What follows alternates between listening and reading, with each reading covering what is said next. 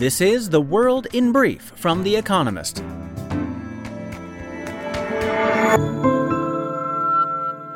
Our top stories.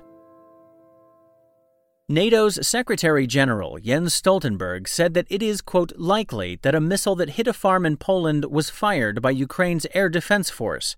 He added that it was, quote, not Ukraine's fault, since the country was defending itself against Russian missile attacks. At a press conference after an emergency NATO meeting, Mr. Stoltenberg said that the alliance's, quote, top priority is providing air defenses to Ukraine. Luis Ignacio Lula da Silva, Brazil's incoming president, was greeted enthusiastically at COP27, the UN climate summit in Egypt. Lula told delegates that, quote, Brazil is back, and promised to fight deforestation in the Amazon rainforest. Germany and Norway have signaled that they are willing to help revive the Amazon Fund, a coalition working to protect the area. Mitch McConnell was re-elected leader of the Republican Party in America's Senate, winning 37 to 10 against Rick Scott, who was backed by Donald Trump and other right-wingers. The challenge was the first that Mr. McConnell, who has led his party in the Senate since 2007, has faced, and marks the latest instance of Republican infighting. Last night, Mr. Trump announced that he would run for the presidency in 2024, defying some of his party's senior advisers. Britain's annual inflation rate reached 11.1% in October, up from 10.1% in September and a 41 year high. The cost of food and non alcoholic drink, for instance, rose by 16.2%. Britain's Chancellor, Jeremy Hunt, is expected to raise taxes in his autumn budget on Thursday. Meanwhile, Dominic Raab, Britain's Deputy Prime Minister, requested an independent investigation into accusations of bullying made against him. Some 15 trucks loaded with food entered the Ethiopian region of Tigray, the first such deliveries since the Ethiopian government and Tigrayan rebels made peace on November 2nd. As part of the pact that froze a two year long civil war, Ethiopia's government agreed to allow aid to enter Tigray unhindered. Some 6 million people live in the region, many of whom are on the brink of starvation. An activist investor issued an open letter arguing that Alphabet should take, quote, aggressive action to reduce staff and wages. TCI Fund Management holds a $6 billion stake in Google's parent company, not enough to force its hand. Google had already put a freeze on new hiring. Other giants of Silicon Valley, including Meta and Amazon, started layoffs earlier this month, anticipating a downturn. Tencent, a Chinese video game giant, reported revenues of 140 billion yuan, or $19.8 billion, in its third quarter, a fall of 2% from the same period a year earlier and its second consecutive quarterly drop. China's crackdown on tech has hurt the firm's growth. The company has lost close to 60% of its market value since February 2021 and is planning layoffs. And fact of the day 1.6 billion.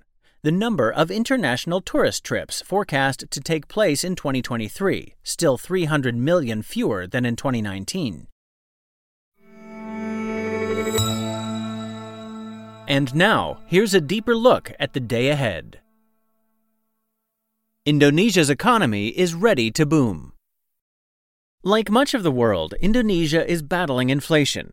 In October, prices rose by 5.7% year on year, well above the Bank of Indonesia's target of 2 to 4%.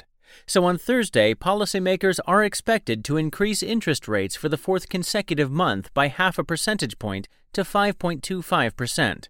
Indonesia's economic prospects, however, are bright. The economy grew at an annual rate of 5.7% in real terms in the quarter ending in September, the fastest pace in over a year. Foreign investment has poured into the country's metal processing sector, which draws on abundant deposits of nickel and other metals. Exports are booming as demand for other natural resources, such as palm oil, has risen. Joko Widodo, Indonesia's president, has managed the economy well, keeping government debt low and reintroducing a deficit cap. But that also presents a challenge. Jokowi, as he is known, must step down at the end of his second term in 2024. His successor may not guide the economy as well as he has. Britain's autumn budget. On Thursday, Britain's latest Chancellor, Jeremy Hunt, will deliver his first autumn statement, designed to reassure investors its contents will make voters squeal. The backdrop is Britain's deteriorating economic outlook, rising interest rates, and a sharp increase in the bill to service the government's debt. To achieve forecasts that by 2027 to 28 the debt to GDP ratio will be falling, the government is expected to announce spending cuts and tax rises worth nearly 55 billion pounds or 65.4 billion dollars annually, or around 2.5% of GDP. Much of the total will come from squeezing spending on public services. That is unwelcome news for those already concerned about cracks in health services and elsewhere. Current budgets are being eaten away by rising costs, strikes over wages are looming too, household finances are already stretched. Two months ago, Mr. Hunt's predecessor recklessly promised tax cuts. Now, tax increases are on the cards, though they may only happen slowly as thresholds are frozen. Mr. Hunt will argue that his fiscal medicine is necessary, but it will not go down easily. Burberry's buoyant six months. Though high street clothing retailers have struggled in 2022, it has been a good year to tailor the rich. With their customers less at the mercy of inflation, many luxury fashion brands have enjoyed bumper profits. Expectations are thus high on Thursday as Burberry, a classic British brand, reports earnings for the first half of the year. Burberry will probably return to pre pandemic levels of profitability. The chief executive, Jonathan Akeroyd, will also unveil his plan to compete with European rivals. Mr. Akeroyd has emphasized the brand's Britishness and replaced former creative director Riccardo Tisci, an Italian, with Daniel Lee, a Yorkshireman. The brand's future, however, lies closer to Beijing than Bradford.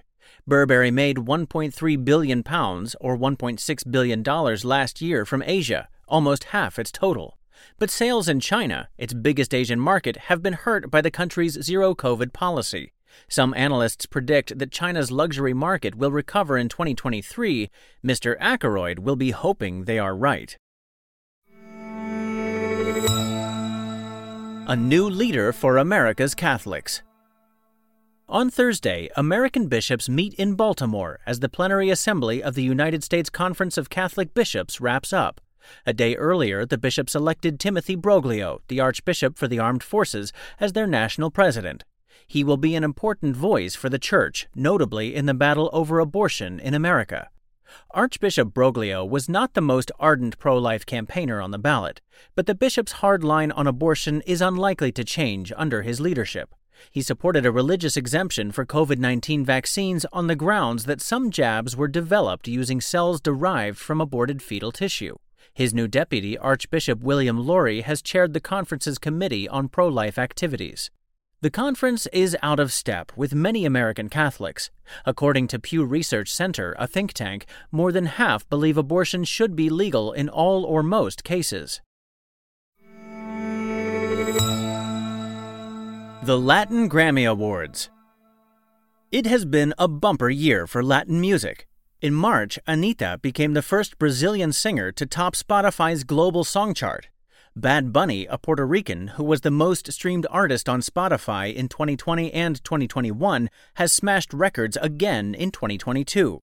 When his album Un Verano Sin Ti, A Summer Without You, was released on May 6th, Bad Bunny became the most streamed artist on a single day ever. On Thursday, at the Latin Grammy Awards in Las Vegas, the acts will probably win industry plaudits too. Bad Bunny leads with 10 nominations. Anitta's hit single Envolver, Involved, is up for Record of the Year. Others with a good chance of success include Camilo, a Colombian singer songwriter, and Edgar Barrera, a Mexican musician. Latin music is also gaining more recognition at international award shows. Un Verano is shortlisted for Album of the Year at America's Grammys in February 2023, a first for a Spanish language record. Daily Quiz Our baristas will serve you a new question each day this week. On Friday, your challenge is to give us all five answers and, as important, tell us the connecting theme. Email your responses and include mention of your home city and country by 1700 hours GMT on Friday to quizespresso at economist.com. We'll pick randomly from those with the right answers and crown one winner per continent on Saturday. Thursday, which rock group produced the international hit Chasing Cars? Wednesday, which American retail chain was founded in 1923 by a Mr. Pressman? Finally, here's the quote of the day from Helen Keller Tyranny cannot defeat the power of ideas. That's the world in brief from The Economist, available three times every day of the week. You can also hear interviews and analysis from our journalists, including our current affairs podcast, The Intelligence, on your podcast app. And subscribers to The Economist have access to each week's full edition in audio. Just download the Economist app to start listening.